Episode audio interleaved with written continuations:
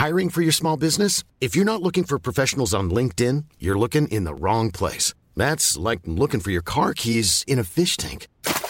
LinkedIn helps you hire professionals you can't find anywhere else, even those who aren't actively searching for a new job but might be open to the perfect role. In a given month, over 70% of LinkedIn users don't even visit other leading job sites. So start looking in the right place. With LinkedIn, you can hire professionals like a professional. Post your free job on linkedin.com/people slash people today.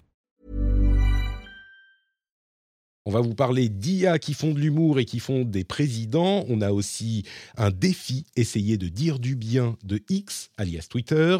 Et enfin, on va parler du marché des mobiles qui est un peu terminé. Enfin, plus ou moins, on va vous expliquer ça. C'est le rendez-vous tech numéro 528 et on est en août 2023.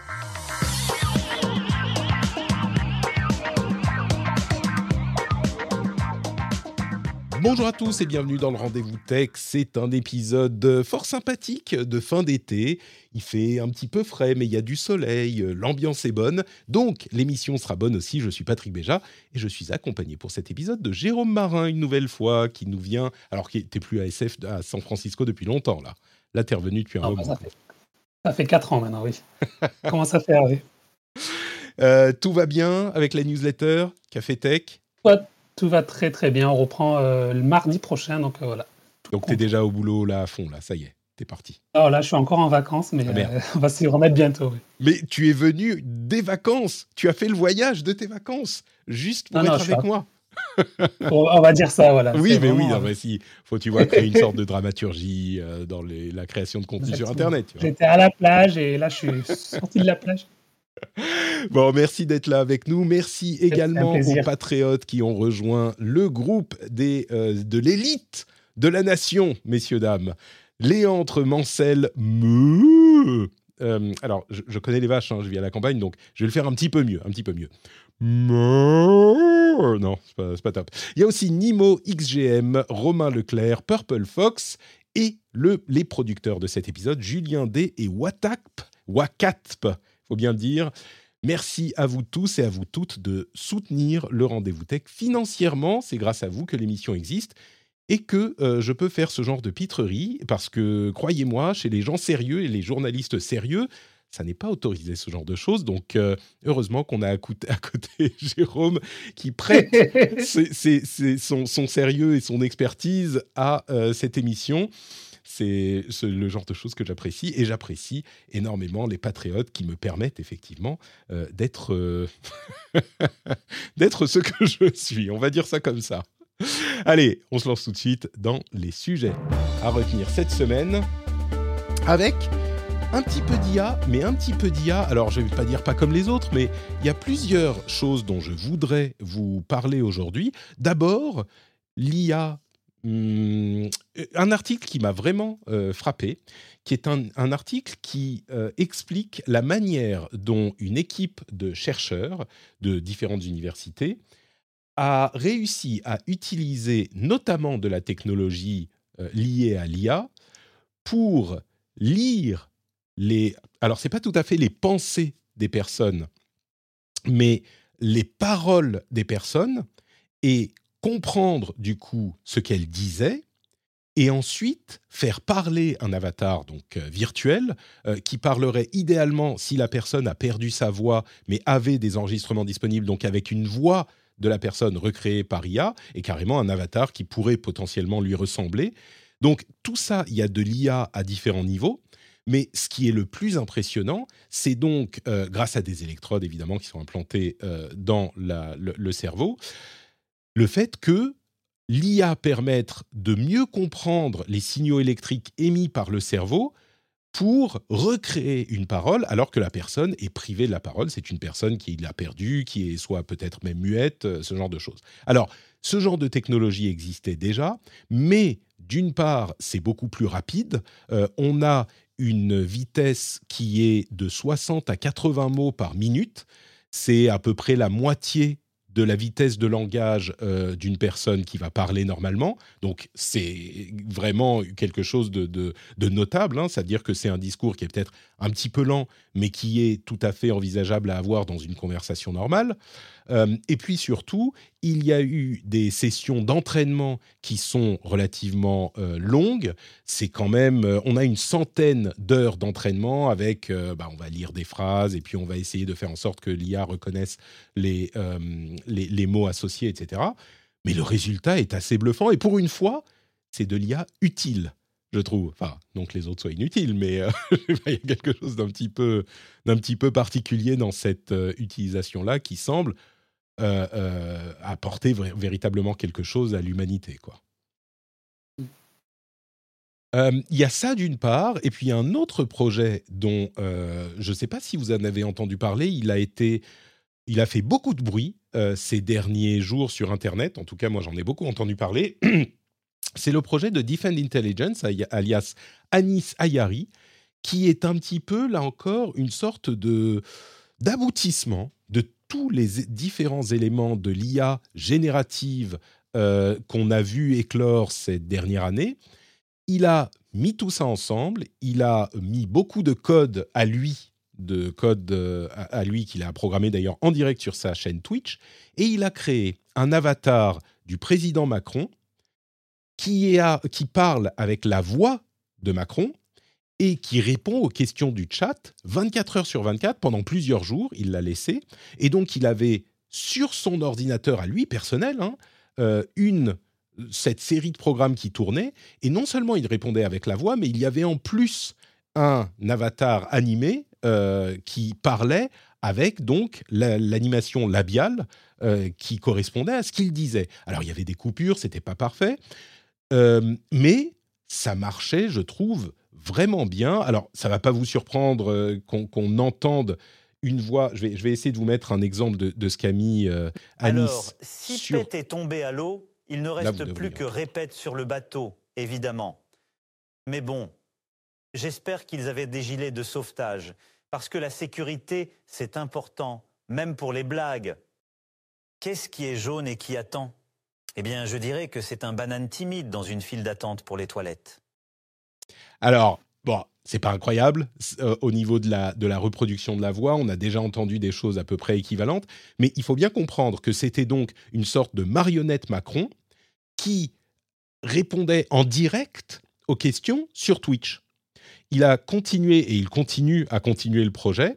Euh, il a fait également le euh, général de Gaulle avec une image qui est en conjecture sur l'existence de Dieu.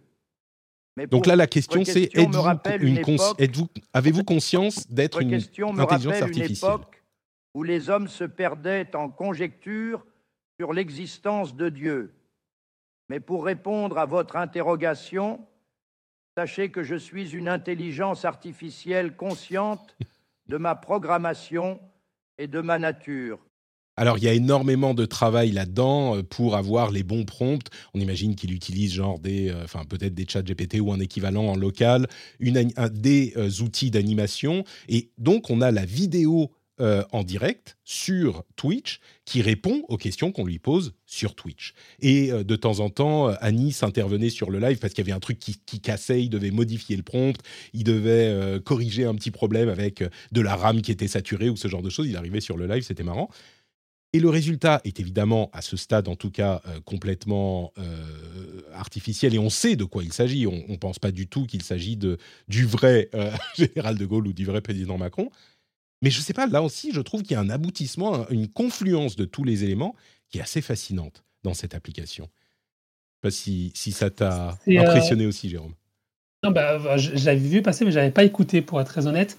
mais c'est vrai qu'en fait on se rend compte, hein, si c'est une personne tout seule qui arrive à faire ça de son côté, qu'est-ce que, pourront faire de vraies équipes euh, de, chercheurs qui seront euh, euh, ou d'ingénieurs en, IA qui seront voilà qui auront plus de ressources, plus de moyens pour pouvoir et c'est assez inquiétant en fait à la fois. C'est, fascinant en tant que technologie.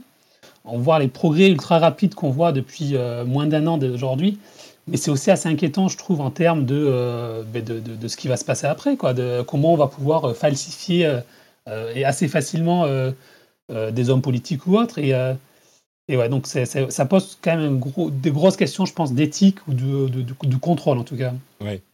Il a, là, il a fait aussi Chirac de, de, de 96 On peut écouter comme ça. Avec calme et sans froid, contrairement à certains de mes prédécesseurs. C'est moins bon, je trouve. J'ai fait appel à l'intelligence et à la diplomatie pour trouver des solutions. Euh, une chose intéressante que disait euh, Anis comme euh, le fait remarquer la chatroom, euh, un truc qui était au niveau sociologique presque hyper intéressant, c'est que les gens tutoyaient Macron et vous voyez le, général de Gaulle. c'est assez, drôle. D'une manière générale, euh, il, a, il a été assez malin. il a fait des scripts, ou des prompts en tout cas, qui ne sont pas polémiques et qui vont gentiment, on va dire, faire du roast des gens qui posent les questions, on va dire, qui se moquent gentiment des gens qui posent les questions. Donc ça reste euh, euh, relativement bénin. Bon enfant. Comme, euh, bon enfant, voilà. C'est plutôt rigolo, c'est comique et, et, ça va pas plus loin. Je crois que ce que tu dis, évidemment, c'est la première chose qui va venir à l'esprit de beaucoup de gens. entre parenthèses, il dit que le prochain, c'est Elon Musk qu'il va, qu'il va faire. Ça va changer de la politique. Je suis pas sûr. Est-ce que ça va changer de la politique, Elon Musk? Mais, mais, mais disons que ce que tu dis, effectivement, on s'en préoccupe depuis longtemps, on s'en inquiète depuis longtemps, et là, ça se concrétise. Jusqu'ici, c'est très bon enfant quand même. Euh, d'autres utilisations intéressantes de l'IA qui deviennent là encore concrètes, euh, il y a deux choses euh, que je veux noter encore. D'une part, des comiques là, c'était de l'humour, hein, euh, parce que vraiment, c'était des blagues en permanence. C'est, alors plus ou moins de qualité, hein, mais c'était des blagues en permanence, les vidéos, les, les, comment on peut appeler ça, les marionnettes d'Anis. Euh, et là, il y a des humoristes aux États-Unis qui utilisent l'IA de différentes manières pour euh, faire de l'improvisation, pour faire des concours entre. Qui peut faire les meilleures blagues? Une IA que certains comiques ont développé eux-mêmes ou, eux-mêmes. Euh, et généralement, ce qui est marrant, c'est que les gens votent pour l'IA plutôt que pour le comique. C'est plutôt drôle. Il y a un article que je mettrai dans la newsletter, comme je l'ai fait par le passé, qui détaille l'utilisation de l'IA pour, par des comiques, vraiment des comiques. On, parle de stand-up aux États-Unis, hein, qui sont à la pointe de toutes les nouvelles technologies pour euh, vous faire rire. Et il y a aussi un truc intéressant, c'est le euh, l'outil d'un groupe de presse qui inclut différents, euh, différentes publications comme Macworld, PC World, Tech Advisor, etc., qui a entraîné une IA dédiée sur toutes ces publications et les articles de toutes ces publications pour permettre aux utilisateurs de poser des questions et que l'IA puisse répondre sans avoir, disons, une, euh, une IA hyper généraliste, mais vraiment focalisée sur le sujet euh, qu'il court, en l'occurrence la technologie. Je suis allé sur l'outil. Euh, je pense qu'il n'est pas disponible en Europe parce que malheureusement, il ne s'affiche pas chez moi. Donc, je ne peux pas le tester moi-même. D'après les journalistes de The Verge, c'est pas toujours super euh, concluant. Mais je trouve ça intéressant comme euh, manière d'utiliser parce que là encore, c'est l'aboutissement d'un truc qui est les IA spécialisées, qui sont pas des IA entraînées sur tout Internet, mais sur un truc spécifique qui permet de mieux contrôler le type de réponse qu'on va avoir et qui permet, enfin, plus que même contrôler, c'est que vu que c'est plus spécifique, on n'a pas besoin de les entraîner autant finalement. Donc on n'a pas besoin de capacité euh, de calcul, on n'a pas besoin de payer autant pour les entraîner. Donc ça ouvre la porte en fait à plusieurs, euh, à, de nombreuses personnes qui pourraient le faire en fait. Mm. Euh, et, aujourd'hui, en fait, l'un des défis d'IA, c'est qu'on parle des grands modèles de langage, de très grands modèles de langage, où il faut des centaines et des centaines de, peut-être des millions de, de dollars, des dizaines et des dizaines de millions de dollars pour les entraîner. Et tout le défi, c'est justement d'arriver à ce genre de truc où on peut entraîner juste euh, une IA pour une application spécifique qui fait que le prix est assez, euh, va baisser rapidement. Ouais. Je me demande si les publications françaises sont en train de tester ce genre de choses. Euh, si, si, on pourrait avoir un, je sais pas, un Le Monde bot ou un, Figaro bot qui va être entraîné, parce qu'il y a de la matière quand même, de la publication de, de, de, de décennies en arrière. Et est-ce qu'une IA pourrait euh, être entraînée sur... Est-ce qu'ils sont en train de travailler là-dessus? Il y a des choses intéressantes hein, sur les problèmes, les erreurs euh, que ça peut provoquer. Par exemple, le, journaliste de The Verge qui testait ça disait euh, quand je pose des questions sur les iPod Nano, par exemple, bah, il va me répondre que c'est un appareil qui est super performant, machin, mais parce qu'il tire la réponse d'un article qui parlait de l'iPod Nano à l'époque, alors qu'il n'est plus en vente depuis un moment. Et, ça, il n'arrive pas encore, euh, cette IA n'arrive pas bien à l'appréhender. Donc, pour les trucs factuels, euh, c'est toujours pas ça. Comme vous le savez, moi je dis souvent, les IA génératives, pour les trucs factuels, c'est pas fiable. Pour les trucs euh, euh, créatifs, c'est marrant, c'est cool, ça marche. Mais pour les trucs factuels. Et donc là, ce genre de choses, c'est plutôt des trucs factuels qu'on va voir, je pense. Donc je suis un peu. Ouais. Pour, répondre à ta question, je crois que Frandroid euh, fait un test, j'ai vu passer ça aussi, font ils ont entraîné une IA, alors je ne sais pas si c'est disponible, mais en tout cas, ils, testent. Et pour les grands médias comme Le Monde ou Le Figaro, je pense que, alors, Le Monde, je connais bien ce que j'ai travaillé, je pense qu'il y a des tests, ils regardent ce qui se passe, euh, mais il y a toujours le côté, voilà, le côté euh, factuel, le côté aussi euh, relation avec les journalistes. On sait qu'il y a certains journalistes qui ont un peu peur des IA et que dans une rédaction, dans un grand média comme, comme ça, les journalistes c'est assez important, ils ont un poids assez important. Donc il y a ces deux trucs où le fait, voilà, tu vas poser des questions sur et, ça va donner une fausse, une réponse fausse et que c'est afficher le monde, c'est pas bien en fait pour ton image de marque finalement. Donc je pense qu'il y, a, y a du temps, ça va prendre un peu de temps avant que, que ça, va, ça arrive. Mais je crois qu'AP aux États-Unis, donc Associated Press, ils ont un partenariat avec OpenAI justement. Donc, euh, voilà, donc ça, ça, ça, teste, en tout cas, c'est sûr que ça, teste. On sait que déjà, il euh, y, a, y, a pas mal d'articles qui sont déjà écrits par de l'IA, des articles très factuels, par exemple sur les résultats des élections, des choses comme ça. Mm. Euh, sur les, les, résultats de sport, aux États-Unis, ils font beaucoup. Donc ça va venir, on le sait oui, là où c'est différent, c'est que là, c'est des trucs très euh, focalisés, très spécialisés. Et d'ailleurs, à propos de la relation avec les journalistes, euh, les euh, dirigeants du groupe de presse disaient bien Ah, mais évidemment, ça ne remplace pas les journalistes. Au contraire, cette, cette IA ne peut pas exister sans le travail des journalistes, puisqu'elle est entraînée sur le travail des journalistes. Et de fait, l'idée, c'est presque de s'en servir comme un moteur de recherche pour ressortir des informations et pas de recréer des articles. Donc dans ce cas-là, je pense que cet argument tient. Mais, le, seul truc là où moi je me pose la question, c'est quoi le, modèle économique en fait? Parce que si euh, tu peux accéder à l'IA pour aller dire, ben voilà, dis-moi euh, qu'est-ce que tu penses du dernier iPhone, très bien, mais ça ne génère pas une page vue finalement. Et on sait que c'est entre, par exemple, c'est sur la page vue ça marche. Donc euh, là, il y a, bah C'est-à-dire que tu vas sur, si l'outil est super pratique et te permet de euh, naviguer dans les archives de manière très simple, bah tu vas aller là peut-être parce que tu fais confiance à la ligne éditoriale de ce groupe de presse plutôt que d'aller chercher quelque chose sur Google. Je dis ça au hasard, tu vois, mais tu ah, vas aller sur un truc et tu dis. Euh, hmm. tu, cherches quand tu, tu, veux lire le test du dernier iPhone, par exemple tu vas sur la page, tu vas voir des pubs, tu vas peut-être regarder une vidéo où il y a, sur YouTube il y a de la pub, il, y a, il y a pas mal d'interactions sur une IA. Attends, pour excuse-moi, je crois qu'il y a, je crois une, il y a une interruption, malheureusement, pas d'une IA, mais d'une. Qu'est-ce qui se passe? Ah, on m'espionne simplement. Tu veux venir dire bonjour? Ma fille est malade, c'est pour ça que je suis un petit peu, un ah. petit peu crevé. Ah, il faut venir dire bonjour ou, ou, refermer la porte parce que. Hey, it's clean. Comme, comme. Comme, comme. Bon, euh, désolé, hein. Ma, ma fille est malade, donc elle est là. tu dis bonjour? Bonjour Elle est mignonne. Mange bien. Ciao, ciao. Voilà sa belle robe et tout. Bon. Désolé, elle vient de se réveiller. elle commence à parler français, donc euh, c'est pour ça que son bonjour n'était pas parfait. Euh, je sais plus ce qu'on disait du coup. Pardon, les auditeurs et les euh, auditrices. J'espère que ça vous. Moi, j'avais fini en tout cas mon. D'accord.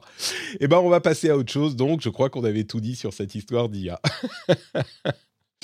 Et oui, quand la, petite est malade, ça peut arriver ce genre de choses. Bref, les sujets seront dans les newsletters.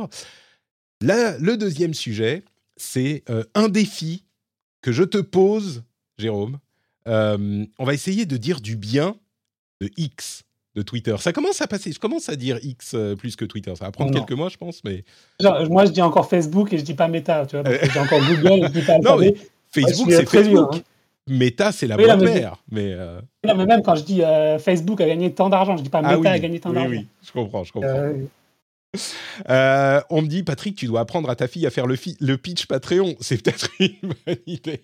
c'est la prochaine étape, en fait. c'est ça, c'est ça. Bon, alors, dire du bien. Hein. Pardon? Ça marcherait peut-être bien. Hein. ah, c'est possible, c'est possible. Euh, donc, dire du bien de X, en fait, c'est euh, véritable, c'est vraiment.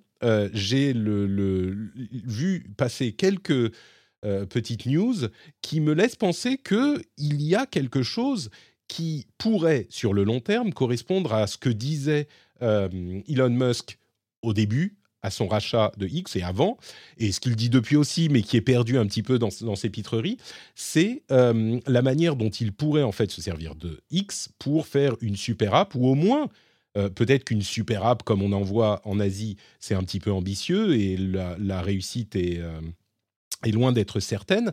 Mais par contre, ajouter des fonctionnalités qui tirent véritablement parti de la, la, résilience du réseau social, qui est quand même euh, très suivi et qui pourrait du coup en faire plus que ce que ça n'a été pendant dix ans. La grande question évidemment c'est est-ce que sa force ne venait pas de sa simplicité? Est-ce que rajouter des fonctionnalités alourdirait le truc et en, retirerait euh, l'usage?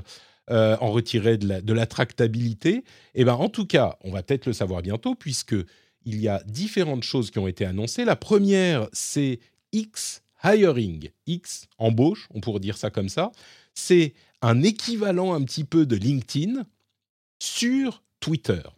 C'est-à-dire qu'il y a une fonctionnalité qui permet à des entreprises, des organisations, de publier des euh, annonces, des offres d'emploi et de les diffuser facilement sur Twitter et d'être consultables facilement sur Twitter. Une autre fonctionnalité qui est en train d'être ajoutée, c'est plutôt un ensemble de fonctionnalités, dédié aux créateurs de contenu qui viserait à euh, faire en sorte que Twitter devienne une destination plutôt qu'un lieu de passage qui renvoie vers d'autres vers d'autres euh, destinations comme YouTube, Twitch, etc.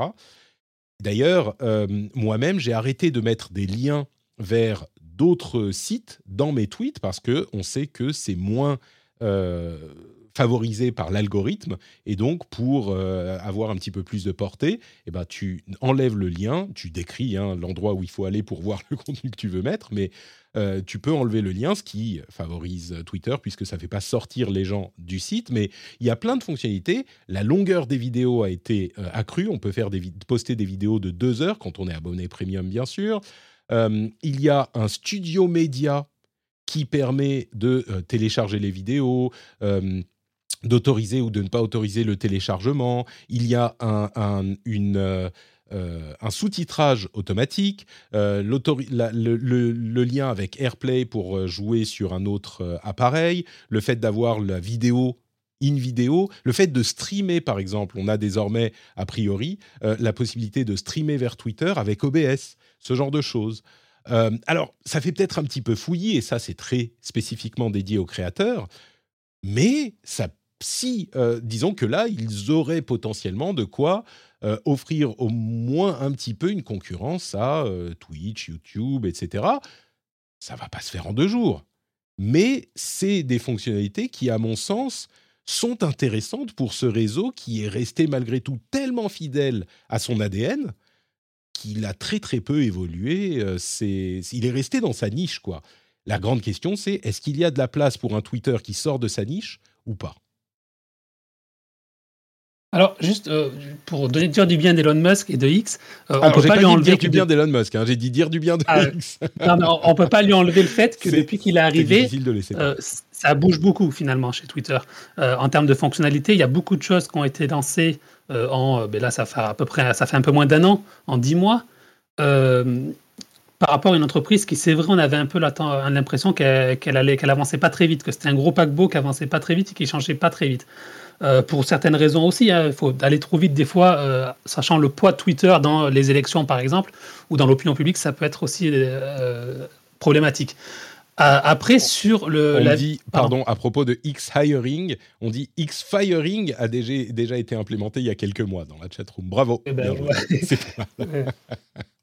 C'était Twitter Firing à l'époque, mais oui. Mais, euh, mais après, ouais, alors sur la vision globale de la super moi j'y crois pas du tout en fait. J'y crois pas du tout pour une raison simple, c'est qu'il euh, il prend euh, WeChat en exemple, sauf que WeChat, il est parti, quand WeChat est arrivé, il n'y avait rien en fait. C'est WeChat qui a tout créé, et donc les gens sont arrivés sur WeChat et tout s'est créé autour de WeChat. Aujourd'hui, il dit je vais faire un Uber sur Twitter. Qui va l'utiliser Twitter pour appeler un Uber? Ben, bah, Les gens qui utilisent déjà Twitter. Tu vois, il y a quand même 300 ah. millions d'utilisateurs de Twitter. D'accord, mais est-ce que tu vas, est-ce que, je sais pas, Uber a perdu. Uber, euh, ils viennent de gagner de l'argent pour la première fois de leur histoire, là, il y a le trimestre dernier, après 15 ans. je veux dire, c'est des, investissements qu'il ne veut pas faire, en fait. Alors lui, je ne sais pas comment il va faire exactement, mais je pense qu'il a une idée, une vision, et il pense que tout est facile, en fait.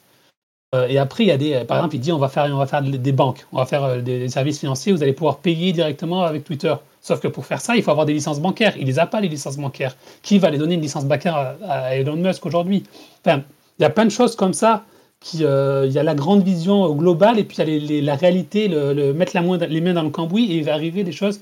La régulation, ça existe et je crois que pour Elon Musk, pas forcément, mmh. c'est pas toujours idéal. Euh, et puis, je dirais que, euh, bah, d'une part, il peut utiliser des services financiers tiers pour, euh, dans un premier temps au moins, pour amener le paiement sur Twitter. il, pourrait, dans un deuxième temps, faire tout transiter par Twitter lui-même. Mais il y a un truc qui me... Là encore, on, va, on va un tout petit peu invoquer... Mais, mais, quand même, je le pense un petit peu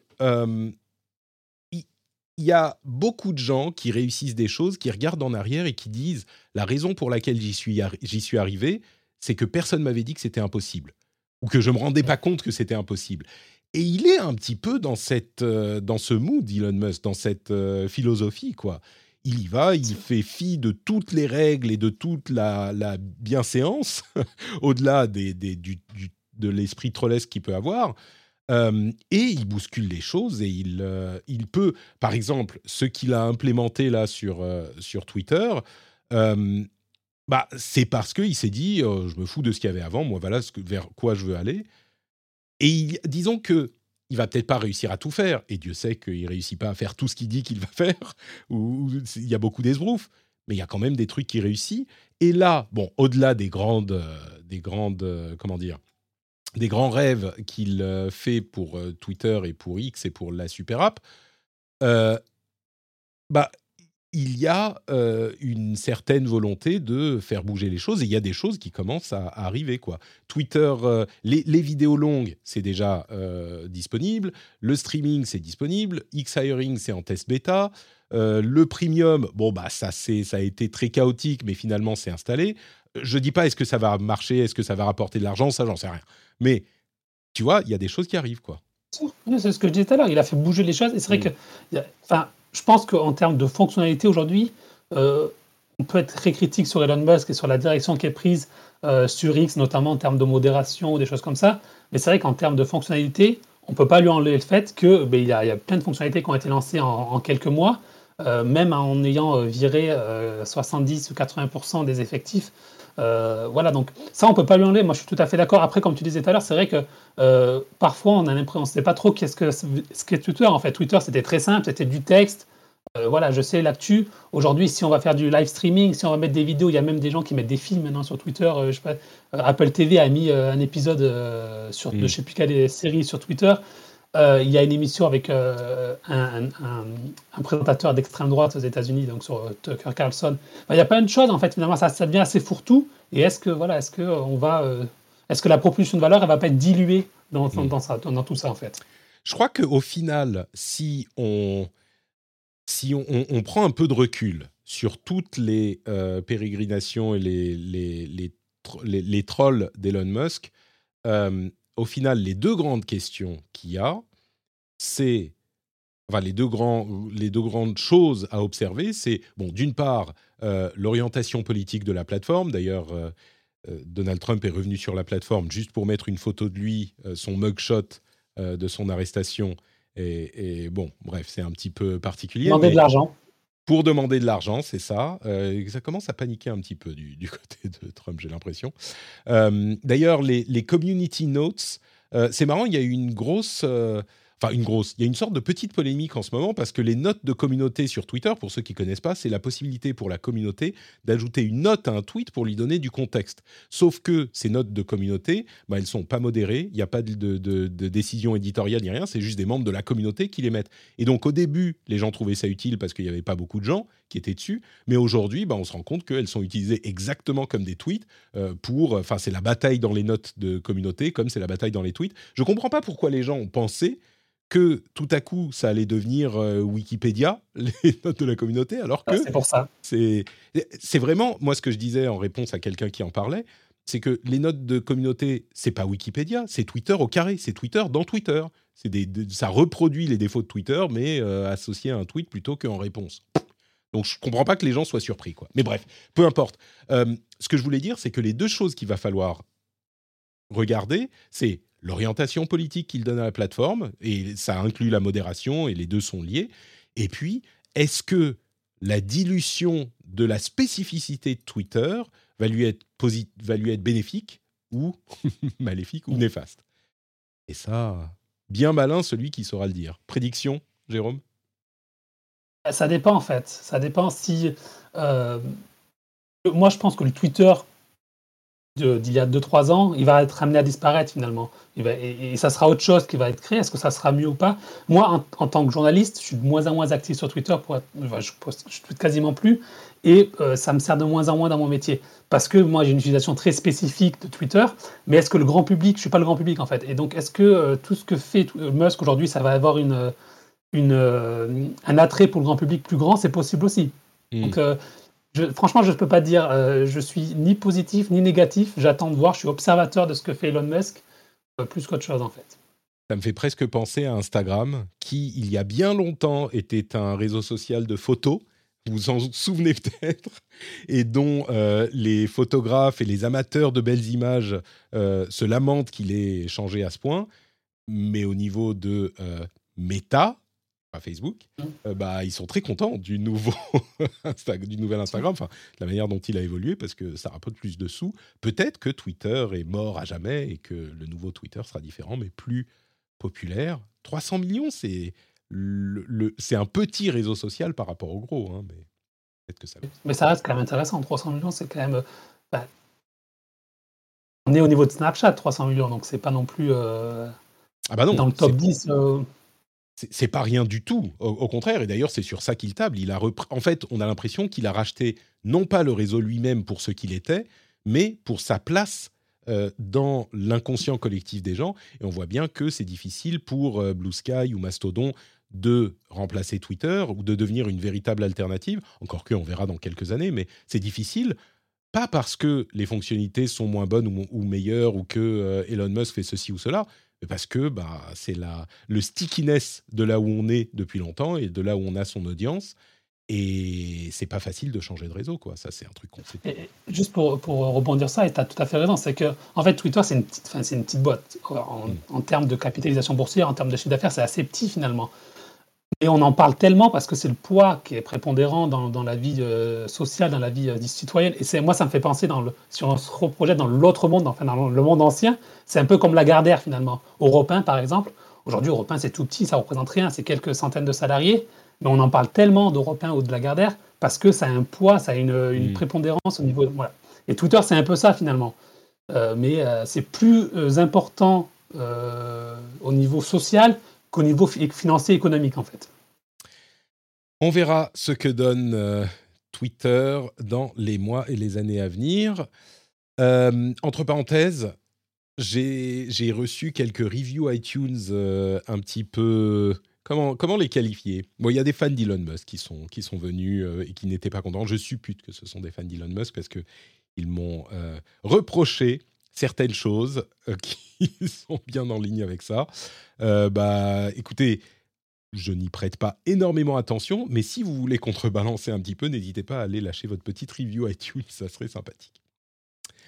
Euh, oui, tiens, la dernière, le dernier sujet dont je voulais parler, c'est les tendances du marché mobile euh, pour plusieurs raisons. Alors d'abord, un chiffre assez impressionnant, c'est la quantité d'iPhone Pro Max qui a été, euh, qui a été vendu en tout cas shipped, donc comment on dit, euh, envoyé en magasin. Livré. Livré, merci, voilà, c'est un terme compliqué en français, livré. Euh, donc, qui ont été livrés par Apple au premier semestre 2023. Il y en avait 26,5 millions. C'est l'appareil qui s'est le plus vendu de tout le semestre, c'est-à-dire plus que les autres appareils, euh, tous les autres téléphones. Et les quatre modèles d'iPhone de cette année ont les quatre premières places des ventes de téléphones euh, individuellement sur le premier, le premier, la première moitié de l'année. L'autre chose que je remarque, c'est que... Je peux rebondir juste. Vas-y, si, bien sûr. En fait, c'est assez normal que, enfin, c'est souvent le cas que les iPhones soient le plus vendus. Ce qui est nouveau, par contre, c'est que c'est l'iPhone le plus cher qui est le plus vendu, en fait. C'est exactement ça. Tout à l'heure, c'est que c'est une tendance du marché. Le marché baisse en termes de volume, mais par contre, le marché de très haut de gamme, lui, baisse pas. Et donc, il résulte, enfin, ou il baisse moins, en tout cas. Et donc, c'est assez intéressant à voir, en fait. Mais Et c'est cette tendance euh, que l'on sent se confirmer, ou en tout cas que Apple pressent, avec euh, des prévisions pour l'iPhone 15 qui va sortir, qui va être annoncé là dans, deux semaines, euh, qui serait que le modèle le plus vendu, qui compterait pour 35 à 40 des nouveaux modèles, ça serait là aussi l'iPhone 15 Pro Max. C'est quand même des, téléphones à 1500 euros. Hein. C'est le, gros, gros modèle. Alors, en l'occurrence, ça serait parce qu'il aurait euh, cette euh, lentille périscopique qui permet d'avoir plus de zoom, euh, qui monte à 5 ou 6 au lieu de 3. Donc, il compte là-dessus. Mais d'une manière générale, le plus gros serait le plus vendu, et pas que d'un peu. et ça, ça s'inscrit donc dans cette tendance qui est en ligne avec... Bon, ils sont plus chers, mais d'un autre côté, les gens attendent plus longtemps pour changer de téléphone, et donc euh, ils ont peut-être un petit peu plus d'argent à mettre dans leur euh, achat. Et au lieu d'en acheter euh, un moins cher tous les deux ans, je dis ça au hasard, ils en achètent peut-être un plus cher tous les trois ou quatre ans. Et pour le coup, donc c'est pas comment dire, c'est pas que tout le monde se met à acheter les les iPhones plus chers tous les ans mais peut-être qu'ils décalent un petit peu et donc ils ont un petit peu plus de budget pour, euh, pour leur achat. C'est une, euh, une théorie euh, crédible. Je pense, moi aussi, c'est finalement, c'est c'est aussi une tendance, je le vois, ça n'a aucun rapport, mais tu vois, avec la Xbox, personne n'achète la S parce qu'elle est moins chère, elle est 200 euros moins chère, je crois. Tout le monde va acheter la X parce que finalement, tu veux, pourquoi tu vas acheter hein, moins cher? Que ça soit aussi, aussi clair dans les. on n'a pas les chiffres, mais. Ah non, on n'a pas les chiffres. Mais c'est vrai qu'en fait, le, quand tu dis, bon, je vais dépenser 1200 euh, euros pour un téléphone, bah, pourquoi pas dépenser 1300 pour avoir le, top du top finalement. Et il y a le discours marketing d'Apple qui a été très bon sur ça, c'est que voilà, tu as l'impression que les iPhones, les autres iPhones, c'est un peu des iPhones au rabais finalement. Et que si tu veux le, la, la, la, la, vraie expérience, il faut mettre euh, les 1500 euros, il faut acheter l'iPhone euh, Pro Max. Et ça, ils sont très bons. et donc, je pense qu'il y a aussi cette tendance-là de dire, voilà, quitte à dépenser de l'argent, autant aller, voilà, se faire plaisir jusqu'au bout. Et, aussi, par, pardon, juste euh, sur les, iPhones, enfin les téléphones très chers, on voit aussi que l'un des segments qui augmente beaucoup, c'est les smartphones euh, pliables, qui sont extrêmement chers aussi. Hein. On est à plus de 1500 euros, je crois 1800 euros pour les Samsung, des choses comme ça. Euh, et là aussi, voilà, c'est pareil, c'est voilà, la nouveauté. Et on dit qu'il n'y a pas de nouveauté sur les, téléphones depuis des années. Donc, il y a des gens qui sont prêts à mettre de l'argent pour des iPhones, pour des téléphones très chers. Quoi. Et de l'autre côté, tu as tout le bas de gamme qui se casse la gueule tout le moyen de gamme qui, euh, qui, peine également. Euh, et donc voilà, il y a une tendance du marché qui va vers le haut de gamme. Et justement, euh, c'est un petit peu lié à ça, ce, cette conclusion que je voulais amener à ce sujet, qui est tirée en fait d'un article qui est inspiré par un article de notre ami Cassim sur Frandroid, que tu évoquais tout à l'heure, qui est un petit peu. alors, j'ai titré sur Twitter, comment je l'ai dit, la, fin du marché des smartphones ou le marché des smartphones est mort ou un truc du genre. Et, et en fait, ce qui se passe, c'est qu'on arrive à un stade de l'évolution de cette industrie qui est tellement mature qu'il y a une sorte de consolidation avec des gagnants et des perdants et clairement, les deux gros gagnants, c'est Apple et Samsung. Euh, Samsung qui a réussi à euh, établir sa place euh, dominante sur le marché Android. Sur le marché Android, on va dire des gens qui veulent un, téléphone spécifique. C'est quand on veut un bon Android, on va chez Samsung. chez le grand public, hein, il y en a peut-être d'autres pour les connaisseurs, mais d'une manière générale, bah, le bon Android, c'est Samsung. Et tous les autres, tous les autres sont en train de petit à petit euh, abandonner. Il y a euh, de, nombreux constructeurs qui ont arrêté de construire des téléphones. On a, euh, alors Huawei c'est un peu particulier parce qu'il y a les, restrictions américaines qui font qu'il est difficile pour eux d'opérer. Oppo et OnePlus sont plus vraiment en France. On en avait parlé il y a quelques mois. Asus est en train d'abandonner c'est Zenfone, même si les, smartphones gamers ROG continuent, mais les Zenfone disparaissent, etc., etc. Alors il y a encore quelques constructeurs qui restent, mais on est clairement en train de se diriger vers une autre phase de ce marché. Et dans cette autre phase, bah, les deux vrais, euh, les deux, vrais joueurs, players, c'est Apple et Samsung et les autres. Bah, et donc, il y a moins de concurrence, quoi. C'est inévitable. Je suis, enfin, je sais pas, suis pas certain. Enfin, si tu regardes ça, ça existe toujours. Si tu reprends euh, des années en arrière, il y avait HTC. HTC, ça n'existe plus. Tu avais euh, Sony, qui ils font quasiment plus de smartphones. Euh, BlackBerry, ça n'existe plus. Donc, c'est assez euh, finalement logique que ça. Et LG aussi, qui fait plus de smartphones. Bah, qu'il y ait des, entreprises qui, des marques qui apparaissent, des marques qui disparaissent, c'est assez finalement logique. Enfin, ça, bah, il y en a plein. il y en a plus qui disparaissent que certaines qui apparaissent. Hein. Tu, après, genre Nothing et quelques deux ou trois, mais là, tu viens de faire une liste d'énormes constructeurs longs comme le bras de ceux qui ont disparu. Effectivement, il y a dix ans, il y avait peut-être, euh, je sais pas, 20 euh, constructeurs sérieux. Aujourd'hui, mais après, il y a, y a toutes les marques chinoises. En fait, eux, ils ont disparu parce que les marques chinoises sont arrivées aussi en force. Euh, c'est vrai que le marché, on le sait, il va se, il va se, et tu l'as très bien dit, il y a l'iPhone d'un côté et il y a Samsung de l'autre pour les Android, qui est la marque un peu référence. Quand on connaît pas trop, on va acheter un Samsung. Ou dans une de moindre mesure aujourd'hui des pixels de Google qui commencent à se faire un peu, de, un peu leur trou. Après, il y avait tout le côté, euh, euh, toutes les marques chinoises notamment qui sont arrivées sur le côté on casse les prix. Euh, et là, en fait, elles, ce qu'on ce qu'on disait tout à l'heure, c'est qu'elles elles sont pénalisées par la baisse des, des, ventes et finalement le réflexe de dire voilà, quitte à acheter un smartphone, autant mm. chercher un smartphone qu'on connaît parce que voilà. Donc après, je sais pas, moi, moi je pense que c'est plus triste le, côté qu'il n'y a plus d'innovation finalement sur un smartphone. Et on le voit, tu as parlé de Nothing. Nothing, leur seule innovation, c'est qu'ils ont leur truc qui clignote derrière. non, mais ça, et les gens disent Oh, c'est super génial, j'achète un Nothing parce que ça clignote derrière. Et c'est juste un truc assez basique, finalement, enfin, hmm. qui est intéressant, qui est marrant, mais finalement, ça apporte rien, pas grand chose. Mais rien que ça, ça suffit à se faire une marque, une, une place dans le marché des smartphones. Et moi, c'est plus ça où je, je pense que le marché des smartphones n'est pas, achètes un smartphone A ou B, finalement, aujourd'hui, tu n'as plus trop de différence, en fait. Tout le monde se copie à peu près tout, le temps. Les smartphones se ressemblent quasiment tous. Euh, le système d'exploitation, aujourd'hui, il est assez standardisé euh, autour d'Android et de... Je ne parle pas des iPhones, mais voilà.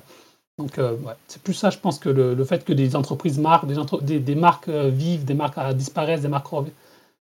Enfin, voilà, c'est assez logique. Je pense que un, moyen intéressant de, déterminer euh, la chose, ça serait de savoir combien il y avait de marques euh, qui font genre tant de, ventes il y a 10 ans et combien il y en a aujourd'hui. Ça, ça serait intéressant à noter. Je suis à peu près certain qu'il y en a moins aujourd'hui. Mais ah, bon, à voir. Après, le, marché. Les marchés occidentaux, en fait. Parce que nous, on a, enfin, si on prend le marché occidentaux, oui. Mais si tu vas en Asie, euh, Samsung en Asie, ça n'existe pas, en fait.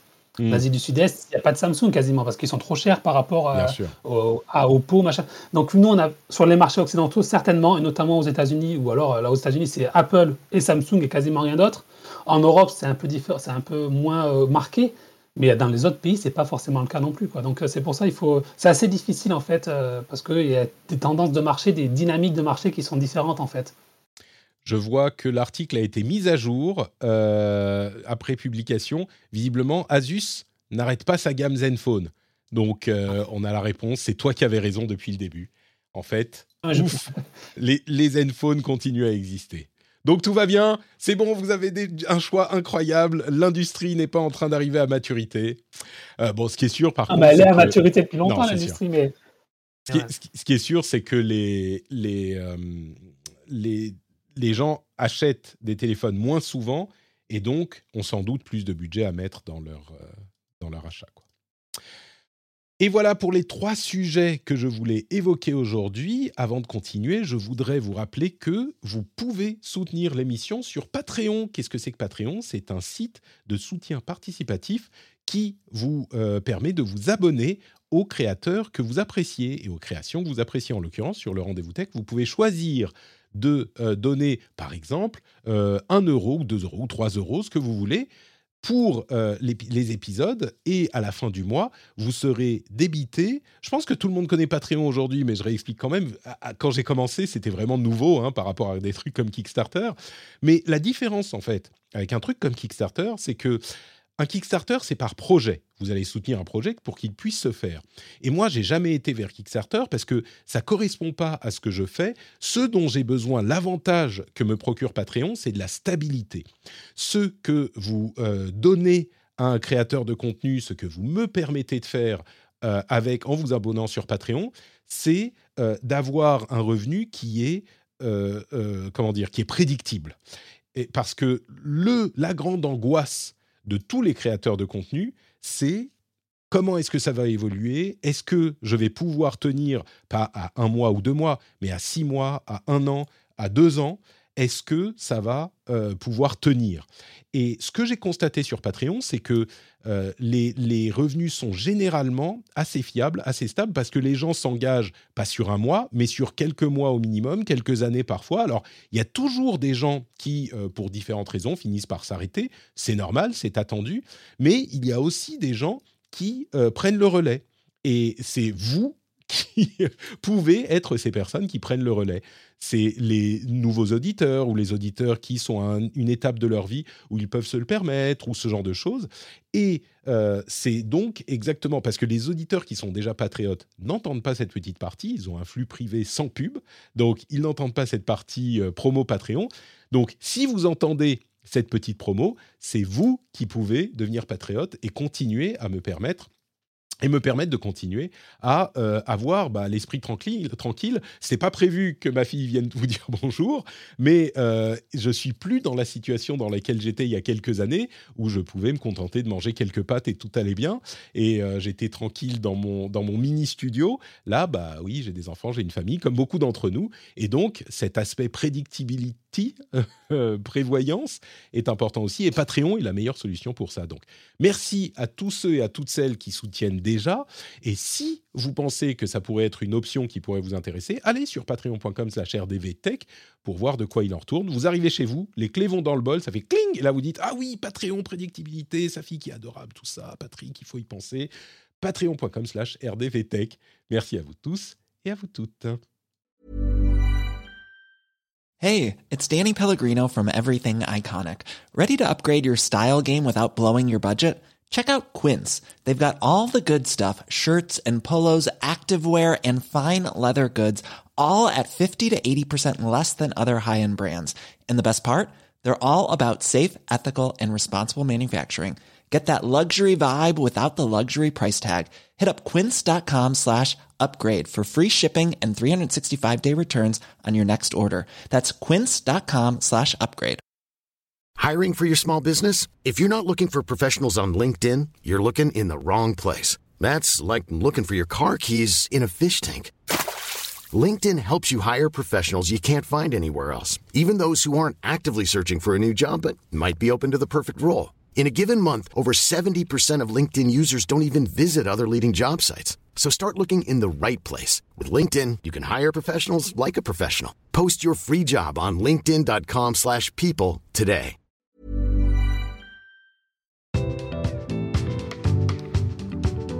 Le reste de l'actu. Le reste de l'actu. Alors, euh, je ne sais pas si tu es au courant de ce qui se passe au Canada, Jérôme. On en a parlé les semaines précédentes. Euh, il se passe beaucoup de choses au Canada. Oui, il se passe beaucoup de choses au Canada, j'avoue. Mais avec euh, les sites de news, les sites d'information, il y a une loi qui est euh, passée qui impose aux réseaux sociaux, enfin essentiellement à Google et Meta, de rémunérer les sites de presse dont ils utilisent du contenu, du contenu étant un lien avec un, titre qui est affiché sur leur réseau ou sur les résultats de recherche. Suite à ça, Google et Meta ont dit, comme ils l'ont dit par le passé ailleurs, bon bah si c'est comme ça, on va plus afficher les sites, euh, les liens des sites de liens, enfin des sites de presse tout simplement. Et il y a beaucoup d'experts qui s'inquiètent de cette décision parce que ce qu'ils disent, et moi j'avoue que je ne l'avais pas vu venir comme ça, ce qu'ils disent c'est que tous les sites de désinformation et les sites de désinformation qui carburent à l'IA et qui publient beaucoup, eh ben du coup, ils ont un boulevard. Et comme les sites légitimes ne sont plus affichés sur Facebook et sur euh, Google, euh, eh ben c'est encore pire que ce qu'on disait il y a quelques semaines où c'est une situation lose, lose, lose. Oh là là, il y a Ubique qui s'est abonné sur, à Patreon en direct suite à ma, mon plaidoyer. Bravo Ubique, merci beaucoup. Euh, on a eu l'alerte en direct sur, euh, sur Twitch. Donc, on est encore pire que dans une situation lose, lose, lose, lose au Canada où tout le monde perd. C'est encore pire que ça. C'est qu'en plus de ça, les désinformateurs euh, aidés par l'IA, ils gagnent. Les seuls qui gagnent, c'est la désinformation. C'est un angle intéressant auquel j'avais pas pensé et qui, alerte encore plus dans cette situation compliquée. Quoi. Ça peut donner euh, du, euh, des arguments pour Facebook et Meta, en fait. tu parlais de, notamment, le, premier pays qui a fait ça, c'est l'Australie où euh, ils ont dit pareil, ils ont dit on va, partir. Finalement, ils ne sont pas partis, ils ont accepté de négocier. La pression, notamment de l'opinion publique, avec les médias. Alors, je crois que je ne suis pas très au point sur la loi canadienne, mais ce que dit Facebook et ce que dit. Euh, je dis Facebook encore, je dis pas Meta. Ce que dit Facebook et ce que dit Google, c'est que euh, la loi canadienne va plus loin, en fait, par rapport à la loi australienne, et que c'est voilà, on franchit la ligne qu'il ne faut pas franchir. et donc, c'est pour ça qu'ils bloquent au Canada et qu'ils ne bloquent pas en Australie, en Europe aussi, notamment en France, ils doivent payer euh, les droits voisins, ce qu'on mhm. appelle chez nous. Euh, mais ouais, c'est vrai que ça pose question sur euh, que. Alors eux, ils vont dire oui, mais les, news, ça, rapporte, ça, représente rien en fait de ce que sur Facebook, ça représente absolument rien. C'est des petits points de pourcentage de l'activité, donc pourquoi on paierait pour ça finalement? Mais c'est vrai que tu as le côté des informations où, où c'est, ça peut donner des arguments à Facebook finalement en disant voilà, si vous, nous, si vous continuez dans ce sens-là, voilà ce qui va se passer. C'est un truc à surveiller, effectivement. Est-ce que tu connais Kaby Lame? C'est un test, un test de ta, ta, comment dire, de ta jeunitude, Jérôme. Non, je suis pas assez jeune.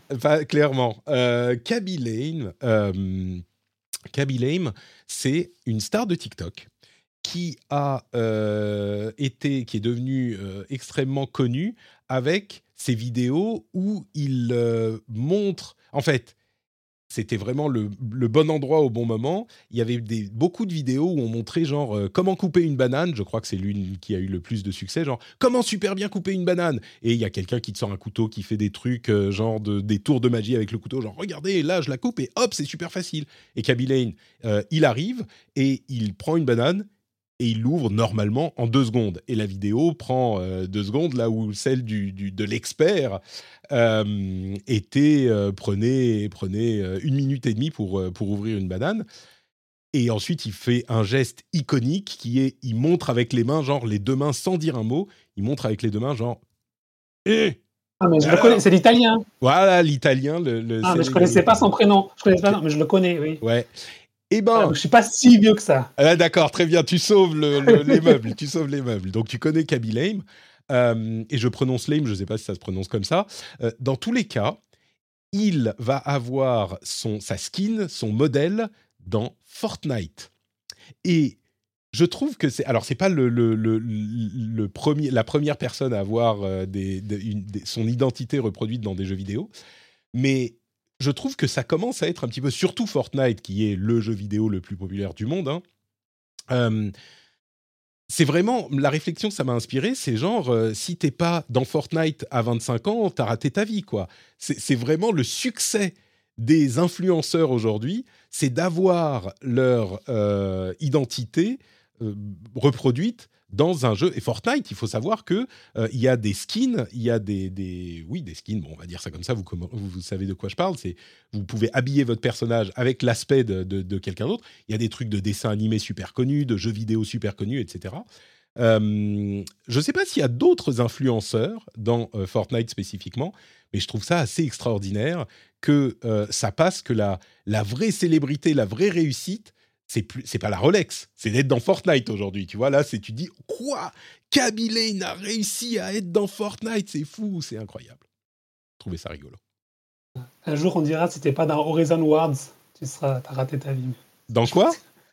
Horizon Worlds, c'est le truc de Horizon Worlds. Alors ça, ça, il aimerait bien euh, Zuckerberg, effectivement, mais je crois que je crois que pour le moment, pour le moment, c'est plutôt, euh, plutôt Fortnite qui gagne. Euh, on est dans la chatroom. J'ai hâte du skin euh, effectivement. Très belle vidéo de Linguisticae d'ailleurs sur, sur le Kwakubé et son importance et, il fait une analyse excellente. cherchez sur YouTube Linguisticae, j'ai trouvé son, son analyse très intéressante. En gros, ce qu'il dit, c'est Bah oui, c'est un truc qui fait partie de l'évolution de la langue, qui qui comment dire, qui est associé à une génération, qui est tout à fait normal. Il y en a eu des millions et il y en aura des millions et voilà, c'est rien d'incroyable et les gens qui s'en offusquent ont un petit peu la mémoire courte. Un sujet un petit peu plus sérieux, il y a eu une série d'arrestations suite aux émeutes des derniers mois euh, qui, des émeutes qui ont fait suite à la mort de, Naël, euh, des arrestations pour des vidéos euh, qui incitaient à la violence sur Internet, notamment sur TikTok. Il y a eu 32 arrestations. il y a eu des peines de prison, des, des on dit, ah, assignations à résidence, voilà, ce genre de choses. Ce qu'on en retient, comme le dit l'article de Numérama, qui, voit très juste, je trouve, c'est qu'on rappelle encore une fois que, et c'est en lien peut-être avec le DSA dont on parlait la semaine dernière, l'anonymat, ça n'existe pas vraiment sur les réseaux sociaux. Donc, vous qui nous écoutez, je pense que vous êtes euh, suffisamment mûrs et âgés pour le savoir aujourd'hui. Euh, mais, mais si vous parlez à vos enfants, euh, expliquez-leur bien que bah, aujourd'hui, dans le contexte de l'Internet d'aujourd'hui, vous n'êtes jamais vraiment anonyme. Si vous faites une petite connerie, c'est pas grave. Si vous faites une grosse connerie, bah, on va vous retrouver. Donc, euh, en l'occurrence, on en a un exemple ici. 32 euh, arrestations suite à euh, cette activité sur, les réseaux sociaux qui faisait. Alors, c'était les, pires. J'imagine que ce sont effectivement des, cas importants hein, dans, dans, ce cas précis, mais, mais voilà, c'est notable. Il y a eu des arrestations. Euh, le DSA, j'en parlais, donc on en parlait la semaine dernière. Deux choses que je voudrais dire euh, dans les news un petit peu plus rapides. On en a beaucoup longuement parlé la semaine dernière, donc vous pouvez aller réécouter l'épisode précédent si vous voulez un petit peu plus de détails. Mais euh, deux choses. D'une part, je voudrais, je vais revenir vers toi dans une seconde, Jérôme, pour te demander ce que tu penses euh, de ce DSA et du DMA qui est euh, DMA parce que c'est les termes anglais qui est euh, associé, qui, on le rappelle, vise à réguler un petit peu l'activité des grosses plateformes et des gros acteurs du net. L'une des conséquences que ça a sur à peu près toutes les grosses plateformes en, Europe, en tout cas, c'est que ça force. Alors, on parlera des différentes conséquences parce qu'il y en a plein, hein, mais l'une des conséquences qui est à retenir, c'est que ça force les plateformes à proposer des flux d'activités sans contenu euh, recommandé spécifiquement pour vous. C'est-à-dire qu'on ne peut plus, enfin, on doit vous proposer un flux d'activités qui n'est pas calibré pour votre compte spécifiquement. Donc on, ça peut prendre la forme d'un euh, contenu qui est chronologique par rapport aux personnes que vous suivez. Ça peut être un contenu qui est, euh, par exemple, les choses les plus populaires, j'imagine, hein, dans votre pays ou dans votre région, ou ce genre de région, je veux dire l'Europe ou ce genre de choses. Mais ça peut plus être calibré. Évidemment, pour les enfants, on n'a plus le droit du tout. Euh, mais même pour les personnes adultes, on doit vous proposer un flux qui n'est pas calibré pour votre compte à vous. Euh, c'est l'un des, changements importants que je voulais signaler. Euh, et, un autre truc que je veux signaler qui est relativement lié, je crois, c'est qu'Apple, tout à coup, s'est mis à, soutenir euh, les, propositions de loi aux États-Unis qui encouragent ou qui obligent au droit à la réparation et je me demande si c'est pas lié à ce qui se passe en Europe quand même, parce que c'est ce qui se passe en, Europe impacte les constructeurs au niveau mondial aussi. Et comme Apple se dit bon bah on va devoir en faire euh, une bonne partie de toute façon, autant faire les bons élèves et dire oh bah nous on est pour le droit à la réparation. Hein. Et ils ont attendu qu'on les pousse aux fesses, mais ça m'amuse. Donc d'une manière plus générale peut-être, euh, on a donné nos avis la semaine dernière sur les DSA. On est on pense que c'est plutôt euh, positif de notre côté. Mais c'est tellement important que je serais curieux d'avoir l'avis d'autres personnes aussi. Donc, je vais peut-être poser la question aux intervenants régulièrement ces prochaines semaines. Qu'est-ce que tu en penses, toi, de ces, grandes, euh, ces gros textes lourds et euh, sans précédent dans l'Union européenne? Bah, je pense que c'est comme toi, c'est plutôt positif. Après, on peut débattre. Est-ce que ça va assez loin? Est-ce qu'il y a, voilà, on peut toujours dire qu'on peut toujours en faire mieux et toujours faire plus. Mais en tout cas, il y a déjà des règles qui sont appliquées. Euh, il y a des règles qui sont éditées et qui euh, permettent de corriger certaines choses qui ne qui devraient pas avoir lieu. Finalement, je pense par exemple à la publicité ciblée pour les enfants ou par rapport à certains critères, que ce soit les origines ethniques, les préférences sexuelles, des choses comme ça, ben, c'est bien qu'il y ait des règles qui soient établies. Le fait, par exemple, sur les marketplaces, qui paraît assez logique, de vérifier l'identité des vendeurs, ben, ça devrait être quelque chose de normal finalement des choses qu'on n'accepterait pas forcément euh, dans la vie euh, quand on vend dans un magasin ou dans la vie réelle et qu'on acceptait sur Internet. Donc ça, je trouve que c'est plutôt positif. Après, la, question qui va se poser, c'est comment ça va être appliqué en fait. Euh, le RGPD, on l'a vu, voilà, le RGPD, pareil, on peut dire c'est bien, c'est pas bien. L'un des gros défauts du RGPD, c'est que c'est difficile à appliquer, que c'est centralisé en Irlande avec la commission, la CNIL irlandaise qui centralise tout et qui met très peu d'amendes à part à Facebook finalement, pour résumer. Là, on a, on a changé, c'est l'Union européenne, c'est la Commission européenne qui va être euh, le gendarme euh, du DSA. Donc, à voir si euh, ils auront les moyens suffisants et la volonté politique aussi suffisante pour vraiment sanctionner. et notamment, le test qu'on va voir, c'est très rapidement, c'est avec Twitter, parce qu'il y a des, des, obligations de modération des contenus. On sait que Twitter, à part les notes de communauté, ne fait pas grand-chose et que quand Thierry Breton est allé chez Twitter en juin, ils ont dit que, Twitter n'était pas prêt pour le DSA. Donc voilà, très rapidement, on va avoir une vision très claire de est-ce que ça va être appliqué ou pas. Euh, moi, ce qui m'intéresse beaucoup, c'est le DMA, donc le Digital Markets Act, qui lui rentrera en vigueur, je crois, en mars 2024. Euh, voilà, qui, euh, qui va avoir des implications beaucoup plus grandes en fait. Euh, qui est le côté, donc le DSA c'est plus le côté euh, vie privée, modération, des choses comme ça. Le DMA c'est le côté business, c'est dire ben, Apple, voilà, c'est fini, la, le, Apple et Google c'est fini l'exclusivité de la petite application. Et ça va avoir des, il y a plein de choses très concrètes qui vont être mises en place et qui vont être très intéressantes à voir Notamment, est-ce que ça va être appliqué qu'en Europe? Ce qui pour l'instant semble être le cas. Mais est-ce que euh, finalement, il n'y a pas, il a pas avoir un effet entraînement qui fait que d'autres pays vont se joindre, enfin, d'autres pays hors Européen, Union européenne vont se joindre à ça pour euh, vraiment euh, faire un truc un peu mondial? Parce que je pense que le DMA a un impact beaucoup plus important sur ces grosses entreprises que le DSA. Le DSA, c'est pénible parce que c'est des obligations, c'est des moyens humains à mettre, il faut faire des audits tous les ans, il faut faire des rapports à la Commission européenne tous les ans, ce qui est pas très agréable, enfin pas très, voilà, ils ont envie de faire, mais finalement ça n'a pas trop d'impact sur leur activité, quoi, sur leur business. Le DMA, ça va être différent, et là, il y a, euh, ça, moi, ce qui m'intéresse, c'est voir voilà, qu'est-ce qui va se passer avec le DMA, mm. est-ce que ça va vraiment changer quelque chose ou pas?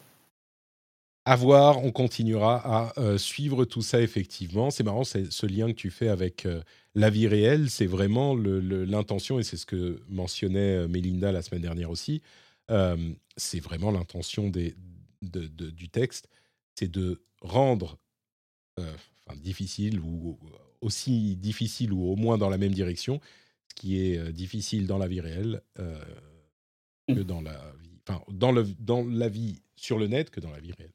Bref. le fondateur de Foxconn s'était présenté aux élections à Taïwan, aux élections présidentielles à Taïwan en 2019 il va se représenter en 2024.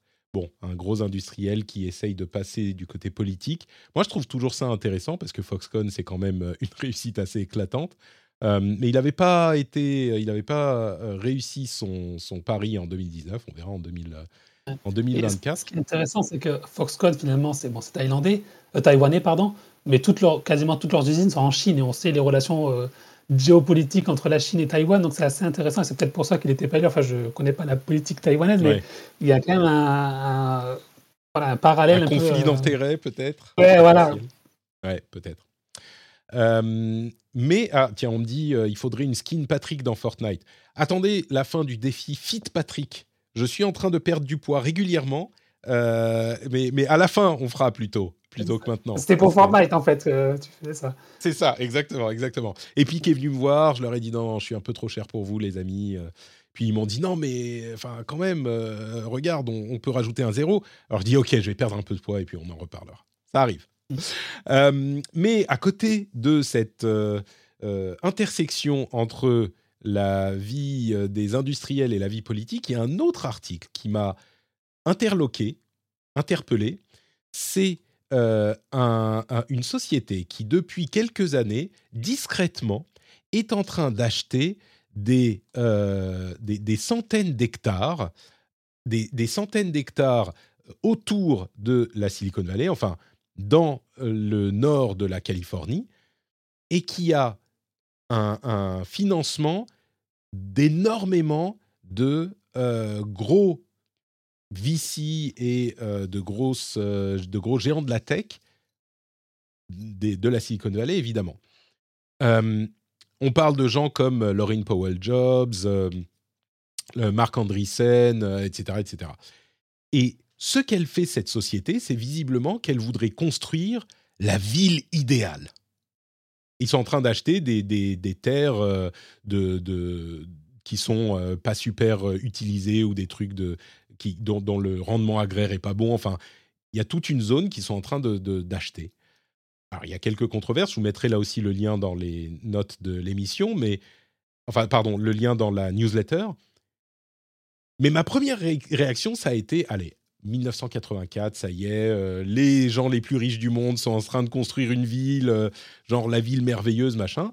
Et en fait, en regardant un petit peu plus, l'idée, c'est un petit peu comme ce qu'avait tenté Google, euh, avec pas beaucoup de succès, hein, on s'en souvient, mais essayer plutôt de repenser ce qu'est une ville en l'imaginant dès le départ avec les contraintes et les bénéfices de, qu'on a aujourd'hui. Et je me dis, peut-être en tant que comme, une, comme une, un test, ça pourrait être intéressant et on pourrait en tirer des enseignements. Donc j'ai un petit peu fait le, le, un, 180 degrés, pas 180, mais on va dire 156 degrés sur, le, sur l'idée. Je me suis dit, mais c'est dystopien. Ah, oh, peut-être, pourquoi pas. c'est vrai qu'en plus, euh, enfin, tu parlais de Google tout à l'heure, et l'un des problèmes des villes aujourd'hui, c'est qu'elles sont pas conçues, elles n'ont pas été conçues pour ça finalement. Donc, euh, il faut partir de zéro en fait. Si tu veux vraiment créer une ville pour, euh, faite pour l'ère moderne avec les technologies modernes, il faut quasiment partir de zéro, repenser, repenser tout de zéro en fait. Surtout mm. aux États-Unis où toutes les villes elles sont pensées pour la voiture.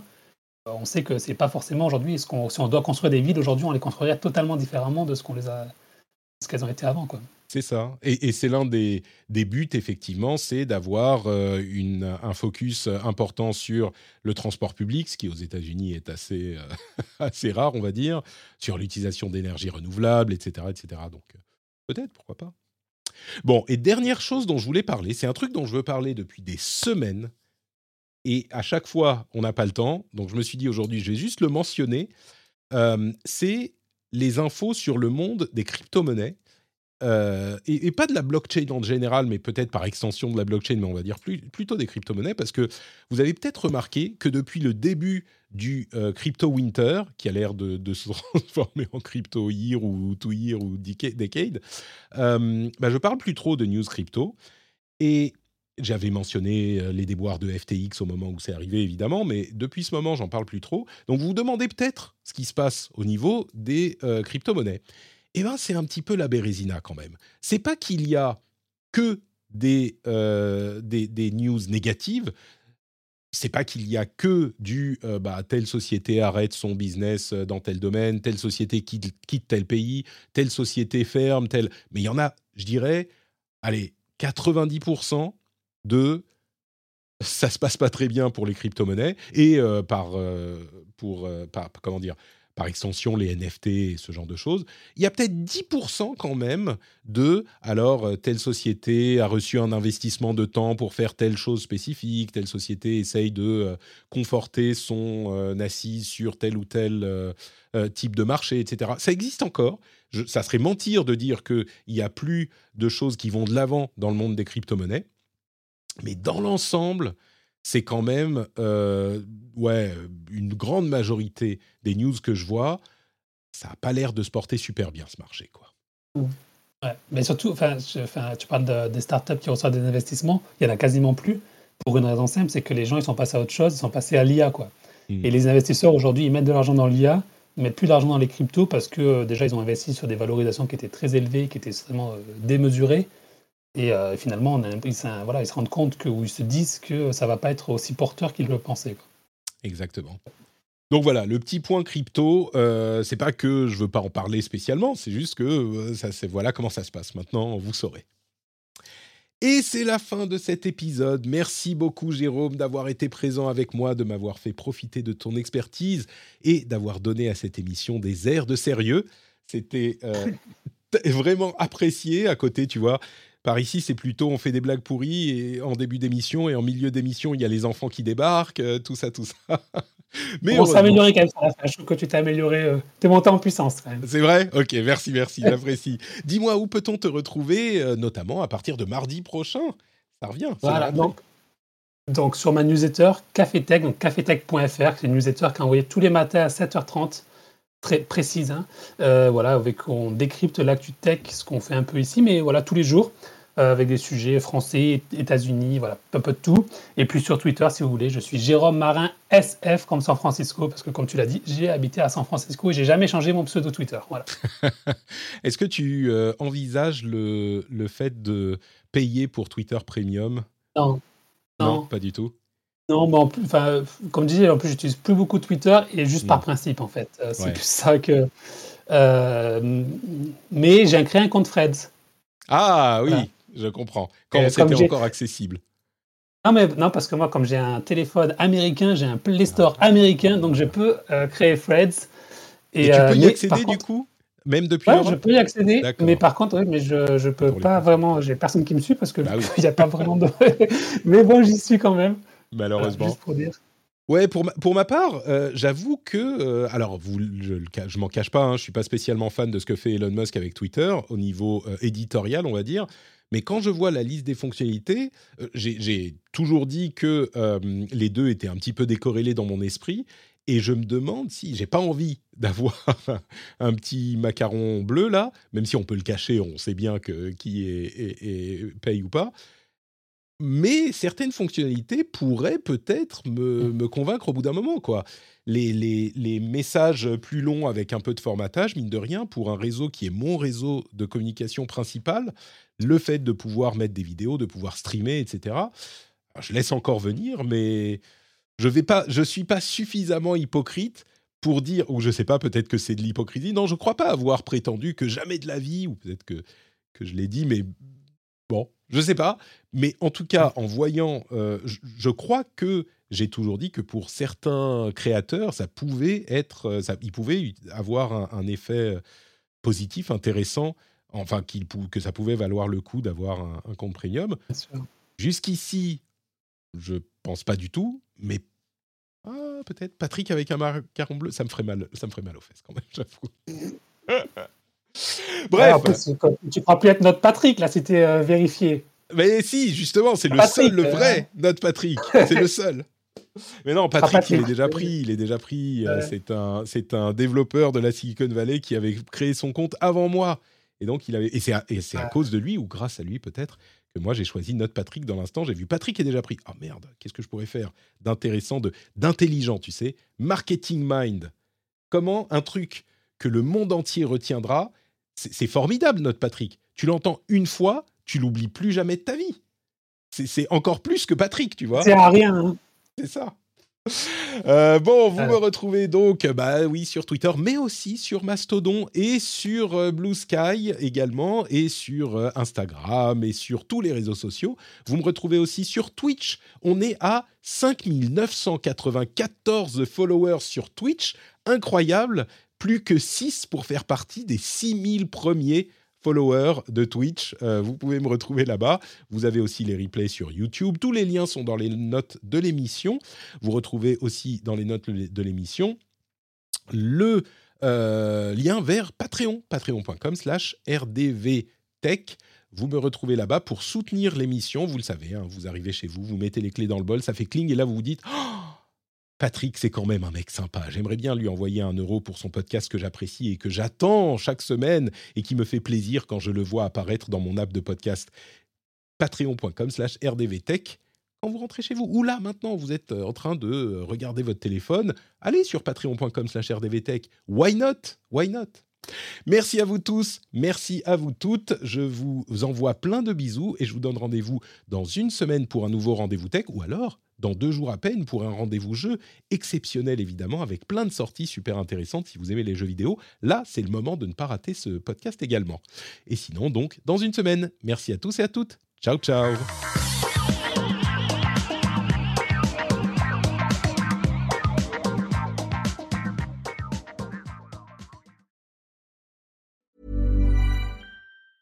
Summer's just around the corner, so give your body the care it deserves with Osea's best-selling Undaria algae body oil. Created by infusing Undaria seaweed in barrels of botanical oils, it leaves skin silky soft and glowing. Plus, it's clinically proven to improve elasticity and deeply moisturize without feeling greasy. It's safe, clean, vegan skincare. Get 10% off your first order at OseaMalibu.com with code GLOW, plus free shipping on orders over $60.